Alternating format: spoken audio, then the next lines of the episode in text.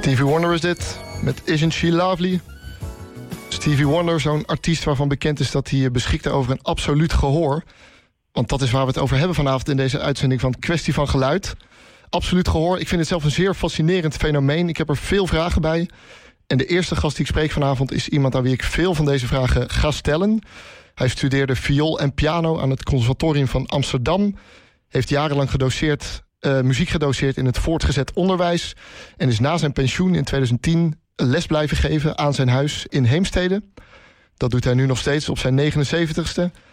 En naast dit alles heeft hij een gave die minder dan 1 op de 10.000 mensen heeft. Aan de telefoon heb ik Amir Pol. Goedenavond. Goedenavond. Uh, ik heb er nog weinig over uitgelegd in deze uitzending. Dus kunt u misschien beginnen met kort uiteen te zetten... wat is absoluut gehoor? Personen die beschikken over een absoluut gehoor... hebben meegekregen in de genen dat zij hoe dan ook bij elke toonhoogte kunnen vastleggen... door de frequentie te vergelijken met een toonnaam. Onze toonnamen zijn A, B, C, D, E, F, G met verhogingen en verlagingen. Mhm. En dat kunnen zij aan de hand van wat ze horen precies kwalificeren welke toonhoogte zij horen. Dus als ik het goed begrijp, zonder dat zij uh, die dag al muziek hebben gehoord of een instrument aangeraakt, als iemand een toon aanstaat op piano, zeggen zij direct dat is een C? Ja. Juist. Al zouden ze slapen, ze maak, iemand maakt ze wakker, ze laten iets horen en je kan het direct vastleggen. Ja, is dat iets dat is aangeboren of iets dat ook aan te leren is? Gedeeltelijk kan men dat wel aanleren. Mijn ervaring heeft me geleerd dat mensen die voor vak een muziekinstrument bestuderen... en op het conservatorium bijvoorbeeld opgeleid zijn... die kunnen aan de hand van de begintoon waarop zij hun instrument stemmen...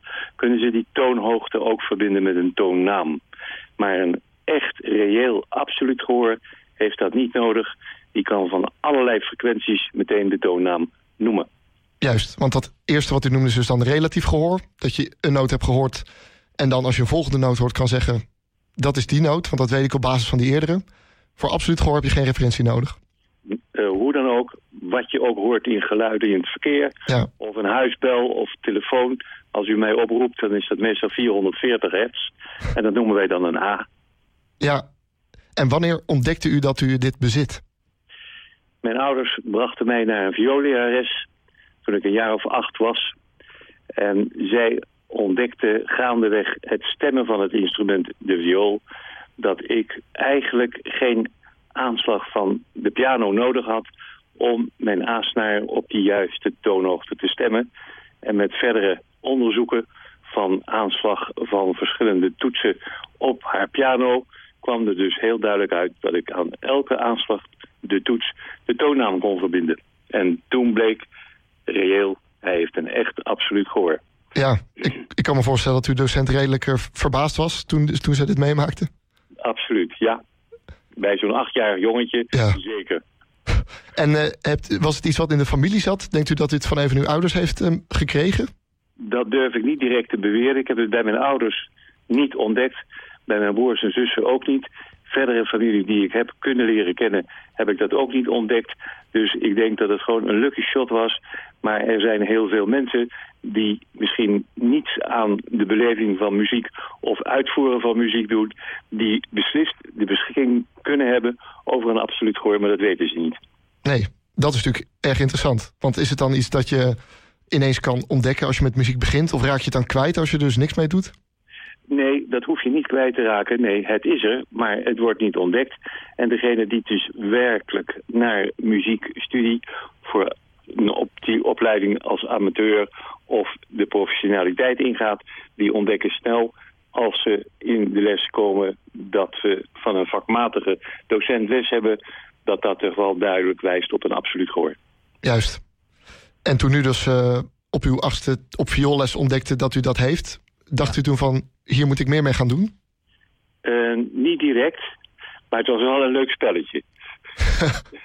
Toen uiteindelijk na mijn gymnasiumopleiding ik op het conservatorium kwam... Mm -hmm. en gaandeweg de vakken die bij een vakstudie viool of piano thuis horen...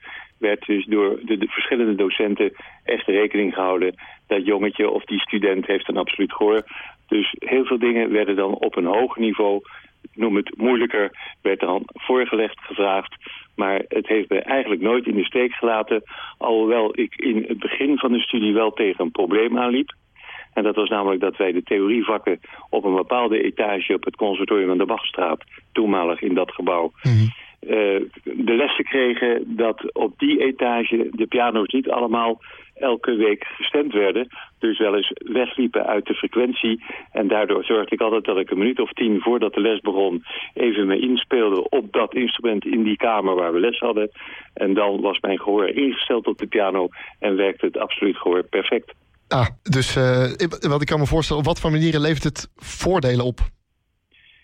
Nou, in die zin, om dat duidelijk uit te leggen, is het in een aantal situaties heel plezierig dat als jij ergens midden in de natuur viool wil spelen en je instrument wil stemmen, dat je dan op basis van je absoluut gehoor de frequentie van de vier snaren goed kunt horen. Daarnaast op allerlei situaties mensen kunt helpen om een bepaalde toonhoogte door toontreffen voor te zingen. En dat mensen dan ook op die manier hun liedje kunnen zingen als ze het vak zang bestuderen. Ben je als dirigent bezig, heb je de toonhoogte waarop het koor stemt voor dat stuk wat je gaat uitvoeren, kan je die toonhoogte voorzingen. Dat zijn allemaal gemakken waardoor je dus geen instrument nodig hebt, zoals dirigenten met een relatief gehoor, die hebben heel vaak een stemvork in hun zak zitten. En die pakken die stemvork en weten vanuit die toonhoogte A, weten zij precies de toon te treffen die voor het koor noodzakelijk is om dat werk in te, st- te gaan zingen. Ja, het scheelt wat sjouwen van een stemvorkje, die kan je thuis laten. Ja, dat is een heel groot verschil. Ja, ja, ja.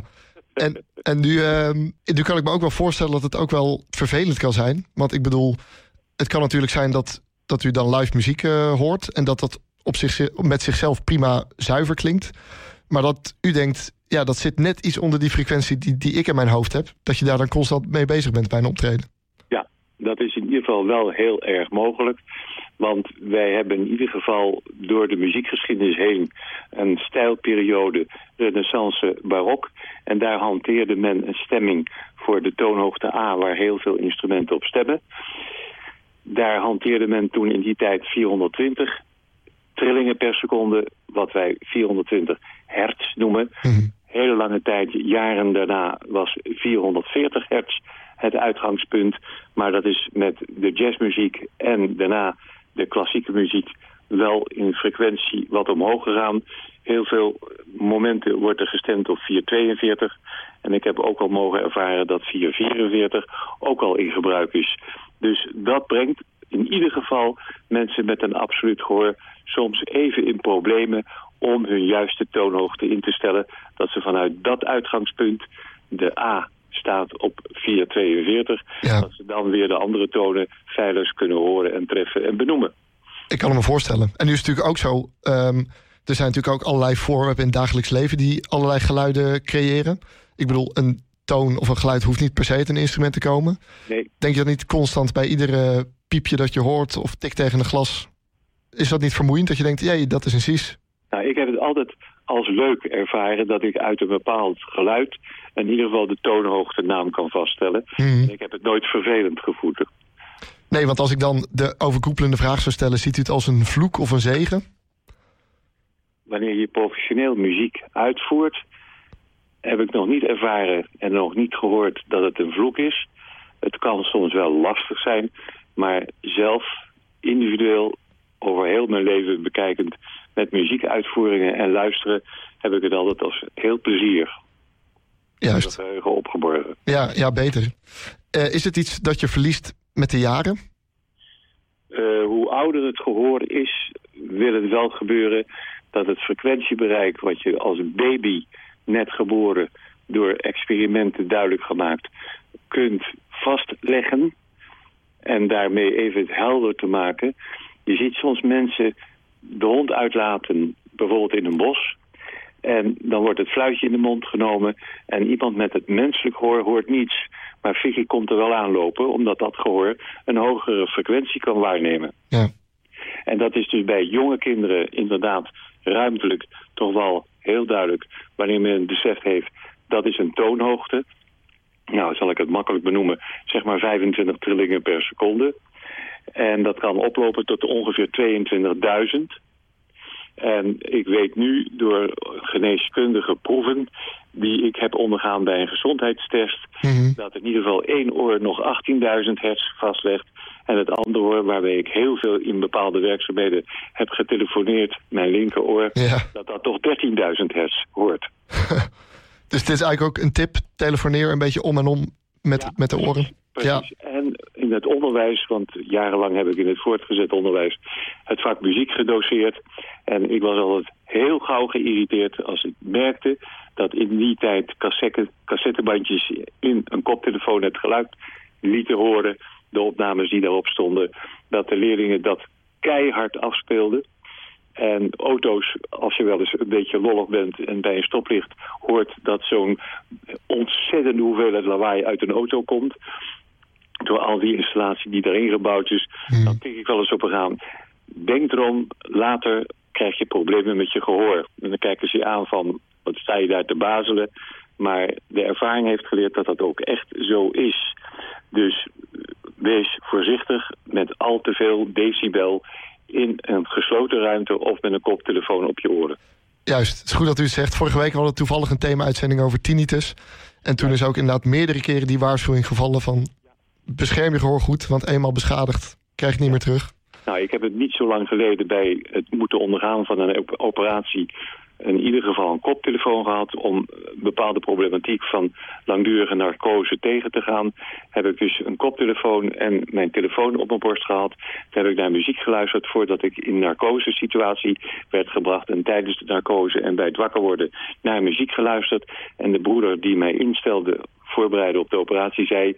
niet te hard op je oren, want tijdens de narcose krijg je schade aan, aan de hersenen. Ja, dat klinkt zeer verstandig. En hoe, hoe zat het dan, om weer even de link terug te maken naar absoluut gehoor... hoe zat het daarmee? Is dat nog beïnvloed door zo'n medische ingreep? Ja, ik heb wel moeten ervaren dat die langdurige, ruim vijf en een half uur narcose-situatie... dat ik kort na de operatie, toen ik weer thuis was om verder te genezen... merkte dat het absoluut gehoor niet werkte. Oei, is dat niet heel vreemd dan? Ja, dat is ontzettend vreemd. Omdat je dus heel naarstig zoekt met je oren.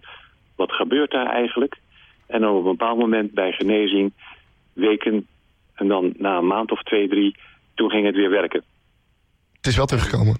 En dat is dus gelukkig weer helemaal teruggekomen. Ja, want het is natuurlijk inderdaad zoals wij dus... eh, de meeste mensen die niet kleurenblind zijn... eh, voorwerpen kunnen zien en direct zien welke kleur het is... kunt u dus direct bij een noot horen welke het is. Ja. En dat is dan ineens even weg. Maar nou ja, blij dat het is teruggekomen. Ja, Maar dat is gelukkig in orde gekomen. juist. Daar ben ik blij op. Dat lijkt me een mooie positieve noot om te eindigen. Ik wil u hartelijk danken, Amir Pol... eh, voor uw eh, toelichting op dit absoluut gehoor... en uw eh, tijd vanavond. En los van het absoluut gehoor, blijf gehoorsgezond, hè? Juist, dat is een mooie oproep. Fijne avond.